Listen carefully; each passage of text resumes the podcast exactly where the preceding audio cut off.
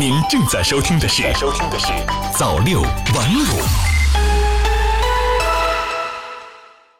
朋友你好，今天是二零一九年六月三十号，星期天，欢迎收听早六晚五早间新闻。首先来关注时政方面的消息，疫苗管理法来了，实行最严格管理制度。十三届全国人大常委会第十一次会议二十九号表决通过了疫苗管理法，自二零一九年十二月一号起施行。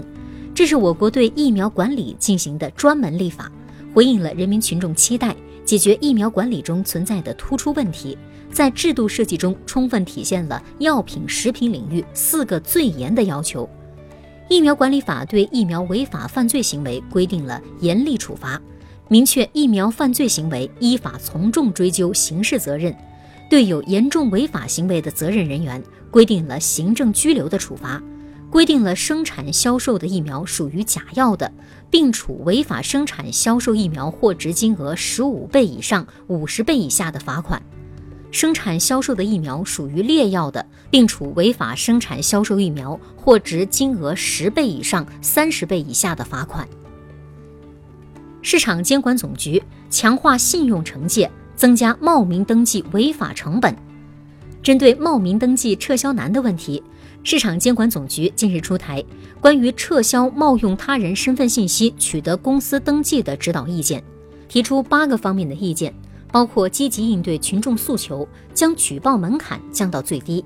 明确规定撤销登记的情形和不予撤销的情形，强化信用惩戒，增加冒名登记的直接责任人的违法成本，并配合有关部门实施信用联合惩戒等。教育局回应视力与三好生评选挂钩，近日。杭州市三墩小学视力低于五点零不得评三好学生的规定引发了社会的广泛热议。二十八号，杭州市西湖区教育局作出回应，该校规定中并非是视力五点零以下一律不得参评，如果视力在五点零以下，一学期以来视力没有退步的，同样可以参评。另外，回应中指出。从本学期初，该校便以告家长书的形式两次告知家长关于将视力情况纳入期末学生的评优评先，并且在学期初、学期中段、学期末三次测量视力，并告知家长。目的是通过宣传营造护眼氛围，通过评价撬动学生和家长的护眼行动。江苏专转本新规，考生需获计算机一级及以上证书。二十八号。江苏省教育厅官方网站发布《江苏省普通高校专转本选拔考试改革实施方案》，方案要求，二零二二年专科应届毕业生开始实施，报考普通高校专转本的考生均需取得全国计算机等级考试一级及以上证书，考试科目及分值为大学语文或高等数学一百五十分，英语或日语一百二十分，专业综合二百三十分。其中专业基础理论一百五十分，操作技能八十分，满分五百分。其中大学语文和高等数学实行全省统一考试，以笔试形式进行，成绩以原始分计入总分。英语或日语不组织全省统一考试。专转本考试英语成绩按照考生全国大学英语四级考试成绩折算计入总分，折算公式为 A 一乘以百分之十七。A 一是考生专科学习期间历次全国大学英语四级考试的最高成绩，日语专业考生日语成绩按照全国大学日语四级考试成绩折算计入总分，折算公式为 A 二乘以百分之一百二。A 二是考生专科学习期间历次全国大学日语四级考试的最高成绩，考生报名时需要提供全国大学生英语或日语四级考试成绩单。根据方案要求，大学语文、高等数学专业综合的笔试时间安排在每年三月，试点类专业技能现场测试时间安排在每年四月。下面再来关注财经方面的消息。六月二十七号，国家统计局发布工业企业财务数据。一到五月份，全国规模以上工业企业实现利润总额两万三千七百九十点二亿元，同比下降百分之二点三，降幅比一到四月收窄一点一个百分点。五月单月，全国规模以上工业企业利润总额同比增长百分之一点一，增速由负转正。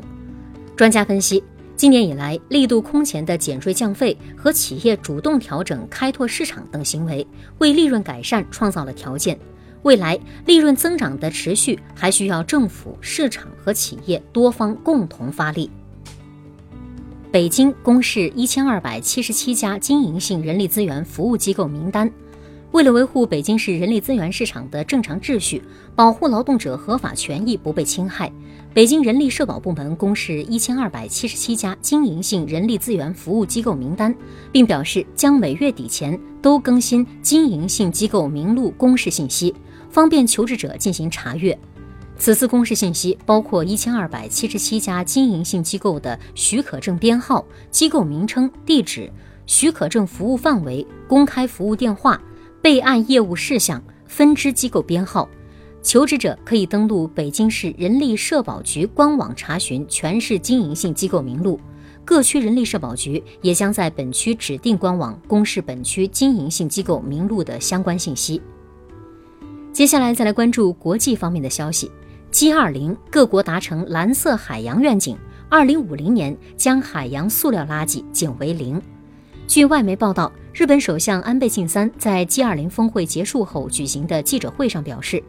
，G20 成员国赞同蓝色海洋愿景计划，以2050年为目标，将努力把海洋塑料垃圾减为零。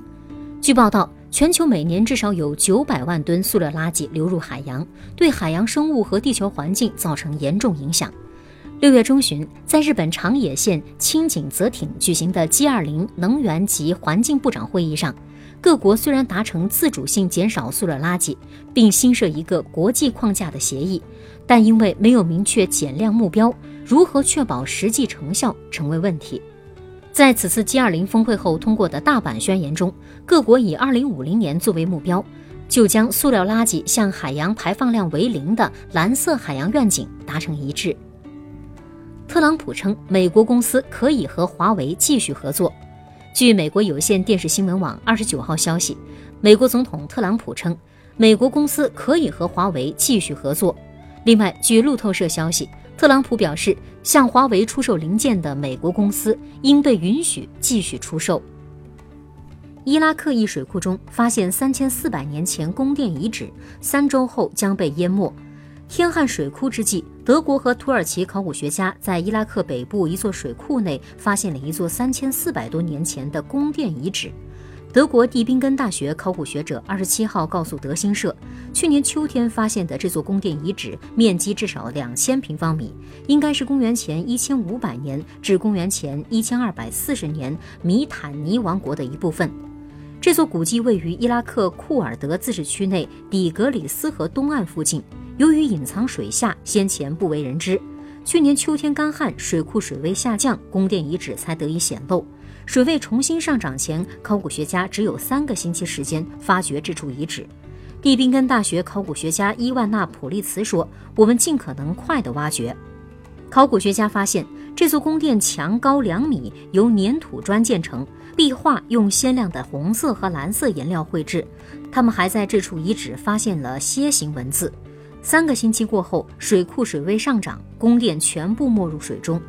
普利茨说：“这是轰动一时的发现，宫殿壁画极为罕见。”当地考古学家哈桑·艾哈迈德·卡西姆认为，这可能是当地几十年来最重要的考古发现。好的，以上就是今天早六晚五早间新闻的全部内容了，感谢您的收听，咱们晚间再见。